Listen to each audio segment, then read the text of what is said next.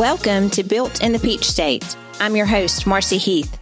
This podcast is all about the creation of products in the Peach State. We're going to have conversations about all the peachy products and the people who make those stories just peachy.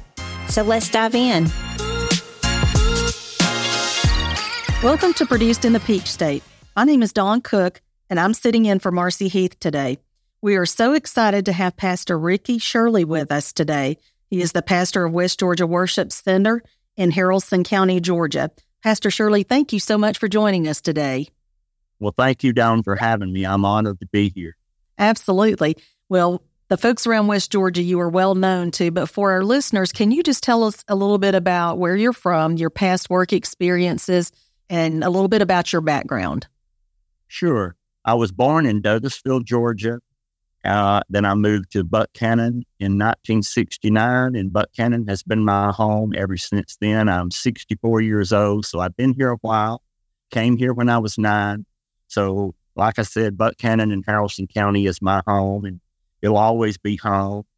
And I do travel out of the state some, but this is always home. And so I've just always been here. So I have a lot of memories and a lot of stories from Haralson County. I bet you do. And did I read somewhere where you were nominated as the wittiest senior in your high school graduating class? Well, you have been doing your research. Matter of fact, uh, I did get uh, wittiest of my senior class of 1977. And then there's a little story that goes with that. My older sister got it her year of 1975. And then my youngest sister got it her senior year. So we didn't have a whole lot growing up, but we had a sense of humor. So I guess we just uh, carried that on into our into our adulthood. We're all still very uh, very crazy. Well, that's good. A sense of humor is always a good thing to have, especially the older you get. So, so help in ministry. Yes, sir. Absolutely. So, tell us a little bit about how you actually got into the field of pastoring a church, and what what is your passion um, why did you select that career, and and what brings you joy in doing that? Okay, uh, what I what I did was I was raised in a Christian home, and of course, like any other uh, child, when I got old enough, I had to go out and to ex- experiment the world. So I did that, and it always brought me back to my roots. And so I got involved in church, really, really involved in church as a young man young married man just had got married and we got involved in church. And I always sang gospel music. And so that was really what I thought I was going to do. And it just was just inside of me always to preach. I always had that just a call. And I tried to get away from that call, just to be honest. For 19 years, I just said, no, I'll do everything but that. But then I just finally realized that that's where my passion was uh, to preach, to pastor. So that's how I got into ministry. But I'd always been involved around church. And that's just, that's where the passion came in. And finally, I just had to, you know, give in to that. So that's what, I, that's what brought me to where I am today. Been 20 years working on 21 years as pastor. So uh, I'm very, very blessed and I'm, I'm very happy where I am. Well, that's exciting. So tell our listeners a little bit about the West Georgia Worship Center and uh, particularly some of the services that's offered to its members. Okay. West Georgia Worship Center is located at 2815 Old Bushmill Road. We're really considered in Bremen. So we offer a Sunday morning Sunday school. We also have children's church. We have everything for all ages. We have a Sunday morning 11 o'clock worship. Then we have a six o'clock Sunday PM worship. And we have a Wednesday night uh, midweek service, which is uh, a worship service with preaching. And we also have all of the grades for kids. We have classes. We have a wonderful uh, director of our children, uh, and she takes care of all that. Her name is Elizabeth Langley. She has all of that lined up. And so all of our classes are geared toward all the kids. And we do have a a great uh, crowd of kids on Wednesday night that come for all the classes. But we do offer three services a week, and we're we're independent Pentecostal. We have a little bit of a different worship service. Uh, you know, it's not for everybody, but it's for a lot of people. So we're very blessed and have a very good group of people here that love people, and we offer a lot here. We have a lot of different outreaches. So uh, we have the, the, people who have come out of the drug world. We have all different types of uh, meeting places. So it's a good place to be. It sounds like it. So tell our listeners um, a little bit about the new book that you have out, To Walk a Crooked Mile. You are now an author, a published author.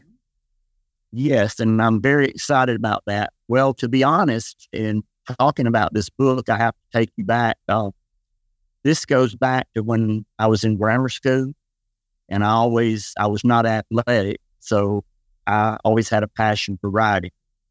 So I would write little short stories and draw pictures, and I would give it to the girls in class because the guys in the class, you know, they were all athletes, so they didn't think that that was anything they wanted to read. Some would read it, mostly the girls, and so I would write little short stories and draw pictures and give them the books.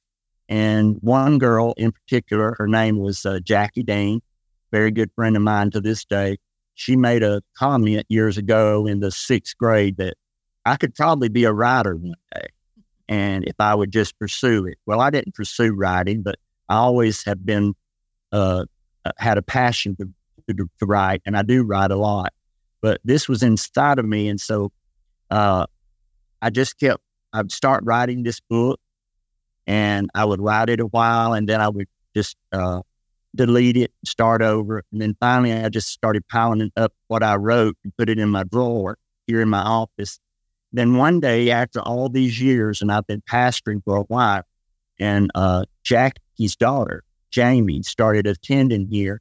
She came for just a meeting and she uh, was talking to me and so I told her that I had also went to broadcasting school and she is a journalist at one time. And I was telling her my passion for writing. And she said, Well, when you going to write your book? And I said, Well, I've been trying to write the book, but I said, I just keep putting it off. So really, she pushed me. She pushed me and told me if I would start writing a chapter and send it to her on email, she would read it and tell me if I had any hope with writing a book.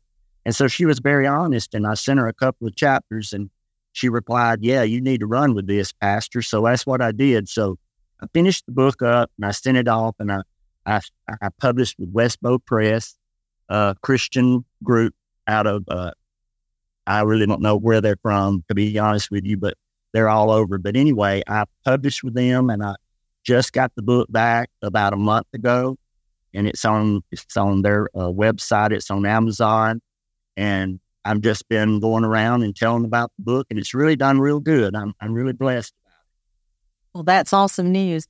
So, tell us a little bit about the um, challenges that you have faced as a pastor and how you've dealt with those challenges, because I'm sure, especially with the state of the world the way it is today, that those challenges um, come readily available. They do. Yes, they do. And I tell you, the way I have learned, and I have a learned everything, Dawn. But I have been doing this a while. I've been involved in church, like I said, and I did sing Southern gospel for many years. But it's a lot different to go different to go and sing at a church than to pastor a church. So in my early years, I made a lot of mistakes. To be honest with you, I'm just telling the truth. I made a lot of mistakes, uh, but I learned through making the mistakes to right the wrongs and you have to handle church. And as a pastor, you have to handle it with two areas. You have a business end and you have a spiritual end. And I have a, a business uh, and I have an office manager that handles all of that. She takes care of all that. But I do have a board of directors and we have to make the business decisions. But then the spiritual part, I had to learn that I have to make the spiritual decisions. I have to get along with God and I have to uh, seek Him and let Him help me make these decisions. And I have learned through the years that I have to do that in order to be successful. And yes, we are living in a very different world now. And we must, you know, really be uh, conscious of that. So I have learned a lot in these 20 years working on 21. And I hope that by, you know, as long as I'm in this, I hope that it gets better because it does get better but it is a it is the challenge that uh, you have to really know that you're called to be a pastor because not everybody can pastor. Absolutely. Tell us a little bit about um, some of the important things that you've learned along your leadership journey because pastoring a church is definitely a leadership role. Um, tell our listeners three pieces of advice or words of wisdom, if you will, from your experiences in the beginning to where you are now. And if there's anything that you would do differently. Yes, ma'am. Okay, I have the three, uh, and I do appreciate you sending me these ahead of time because it does help but uh, I've never had a problem with talking. But I, I did write down three things, and these are really uh, three things that will help you in ministry. It has helped me. First thing I had to learn how to do is to be dedicated. You can't do anything unless you're dedicated. And I couldn't expect anybody else to be dedicated if I'm not dedicated. And I learned early on that I can't expect anybody else to do anything if I'm not a leader to show them that I'll do what I've asked of me. So dedication is one of the main things. And then the second thing is being dependable.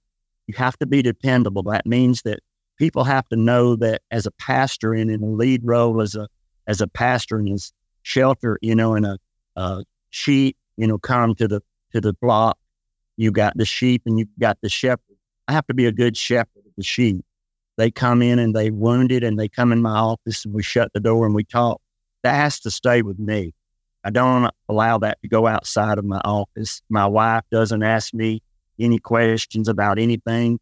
And she was a banker for years, and I don't ask her any questions about her work, her world. So I had to learn that. I had to be dependable, dependable that people could depend on me. That means at two and three o'clock in the morning, you have to be dependable. You have to be available to be a pastor and to be a leader. And also, the third thing is that you have to be determined.